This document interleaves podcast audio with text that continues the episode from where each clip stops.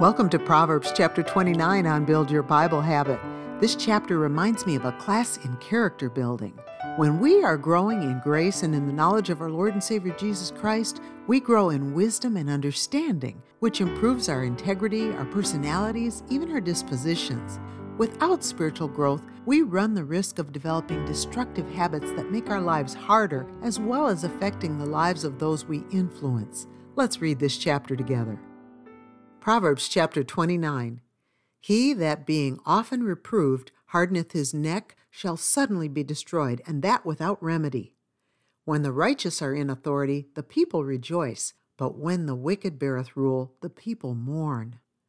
Whoso loveth wisdom rejoiceth his father, but he that keepeth company with harlots spendeth his substance.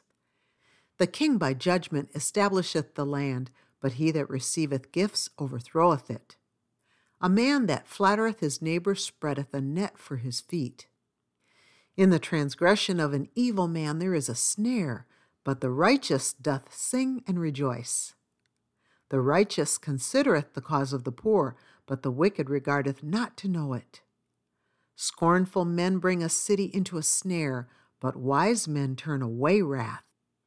If a wise man contendeth with a foolish man, whether he rage or laugh, there is no rest. The bloodthirsty hate the upright, but the just seek his soul. A fool uttereth all his mind, but a wise man keepeth it in till afterwards. If a ruler hearken to lies, all his servants are wicked. The poor and deceitful man meet together, the Lord lighteneth both their eyes.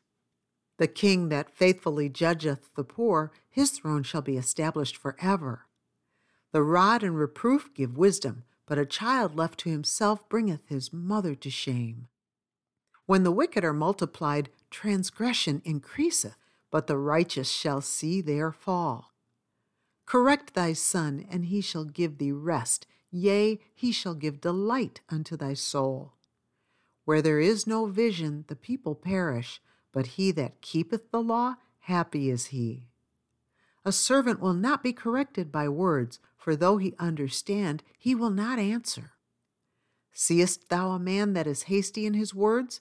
There is more hope of a fool than of him. He that delicately bringeth up his servant from a child shall have him become his son at the length. An angry man stirreth up strife, and a furious man aboundeth in transgression. A man's pride shall bring him low, but honor shall uphold the humble in spirit. Whoso is partner with a thief hateth his own soul. He heareth cursing and bewrayeth it not. The fear of man bringeth a snare, but whoso putteth his trust in the Lord shall be safe. Many seek the ruler's favor, but every man's judgment cometh from the Lord. An unjust man is an abomination to the just, and he that is upright in the way is abomination to the wicked. The end of Proverbs chapter 29. We are steps away from completing a month's worth of Proverbs, and I hope that you'll keep this habit going. It takes humility to admit that we need God to guide us, especially since pride comes naturally to our human nature. As you're continuing to study the book of Proverbs, Pray and ask the Lord to reveal any areas to you where He would like to make changes. We know some of our weak spots, but God knows even the secrets of our hearts. So it is way better to allow God to transform us than to try to do it ourselves. It helps if we're willing to allow God to work in our hearts. He can take it from there. A hard head may lead to a harder heart, and we don't want the fruit of that choice. As it says in Proverbs 29:23, a man's pride shall bring him low, but honor shall uphold the humble in spirit. Humility wins over pride every time. You've been listening to Keep the Heart with Francie Taylor.